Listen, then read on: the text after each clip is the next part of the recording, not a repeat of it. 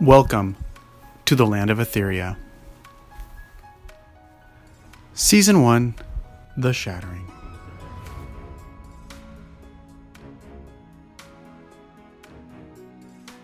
Episode 34 The Island Keep. Once upon a time, in the land of Etheria, there was a Princess Nea and a Princess Lulu, and they went on the most amazing adventures. They found themselves in the Withered Isle with a few new friends and had just discovered another elven keep located on the north side of the island. They woke up the next morning and Nea decided to fly up to the sky one more time to confirm their pathway to the keep. When she came back down, she marked on Becca's map a path that they could take to get to the keep. Everyone followed the dwarf through the rainforest in a single file line and around a tall mountain that grew out from the middle of the island. They traveled around the mountain and ended up on this very high peak, then walked all the way down into a valley where a beautiful waterfall fell into a lagoon. Carmen, the giant, was so excited to be on an adventure. It wasn't hard to convince her to work together, because for starters, she spoke the same language as the rest of the group, which was a first for Nea and Lulu. They were used to running into giants who spoke another language.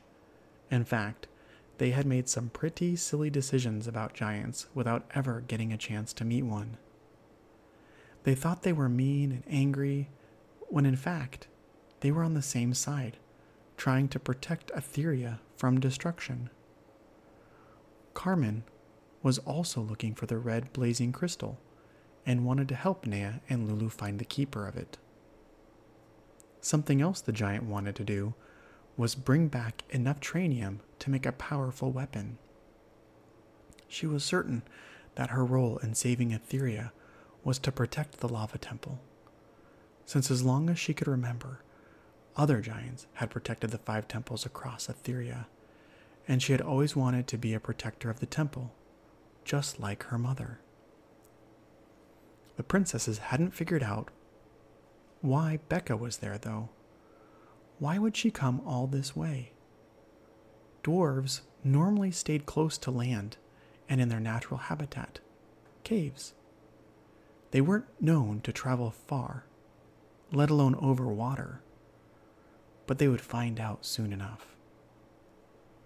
At this waterfall, they noticed there was a cave nearby. Not just any cave, one with a carving of a griffin above it. And one thing Nea and Lulu had learned was that with each elven keep they came to, there were carvings of griffins that led them there. If we want to find the keep, we should probably follow the cave.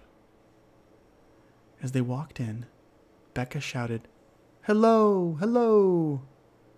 And her voice echoed through the cave. The cave was dark and very wet and musty.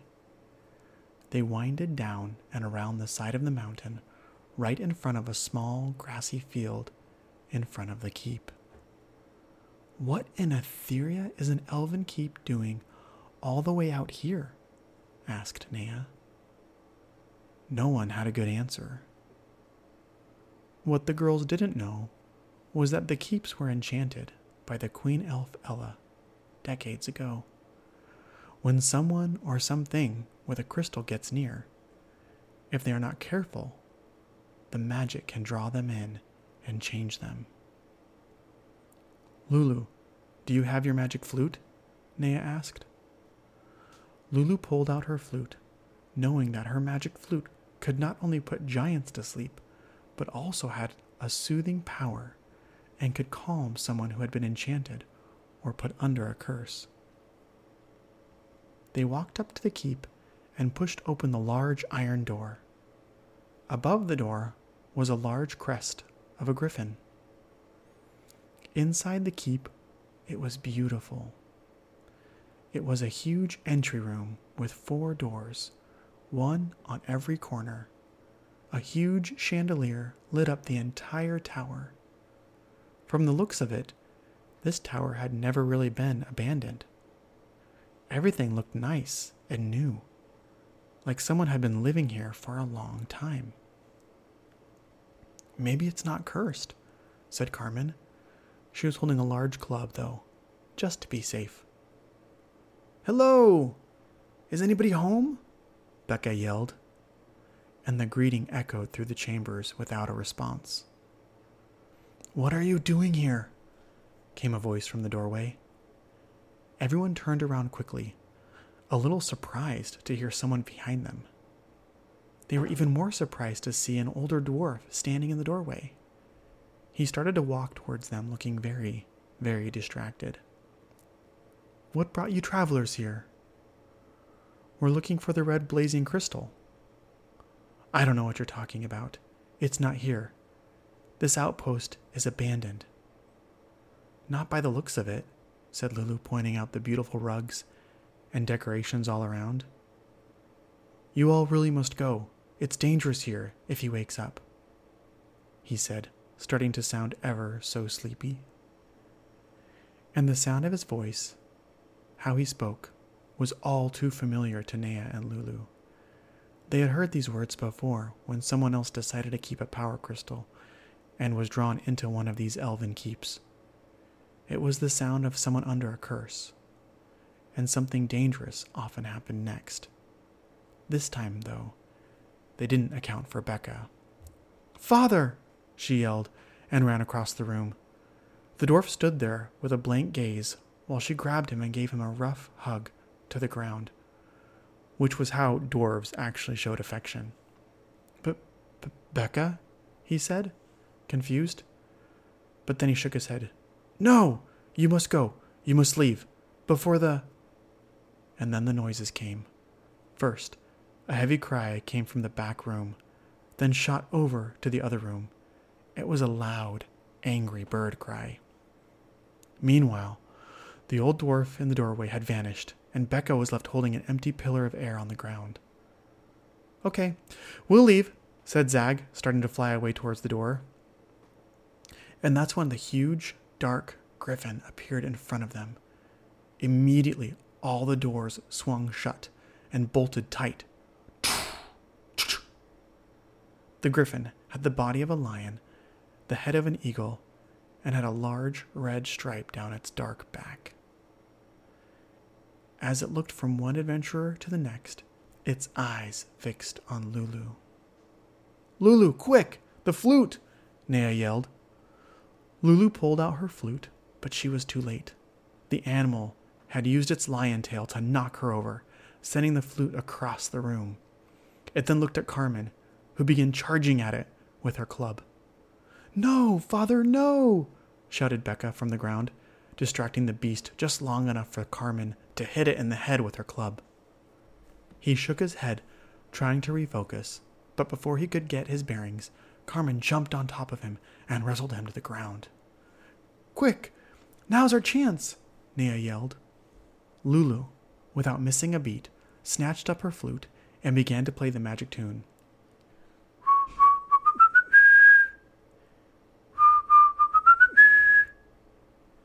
and as the griffin struggled within the giant's grapple, the music started to have a soothing effect, not only on the beast, but also on the giant.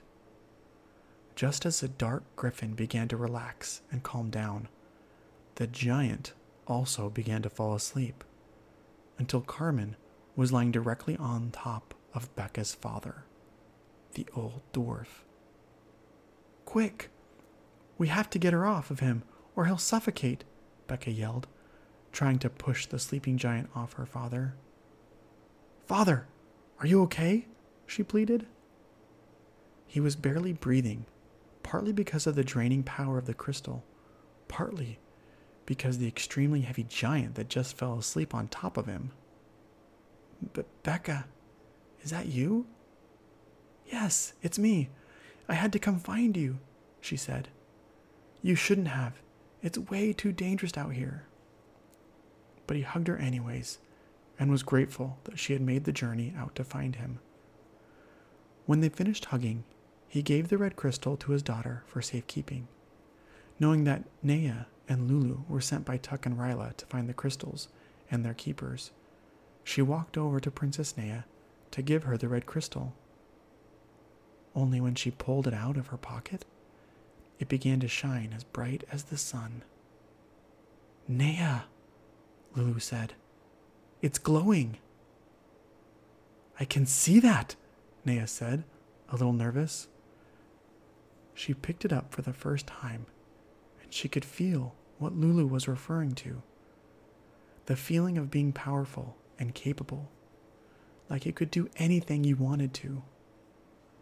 She put the red crystal in her pocket, while the power of it flowed through her hand, up her arm, and throughout her whole body. It was a warm, tingling feeling, unlike anything she'd ever felt before. The end. The Land of Etheria is produced by a father daughter team and made possible in part to its supporting fans. It's contributions from fans like you that keep the adventure going.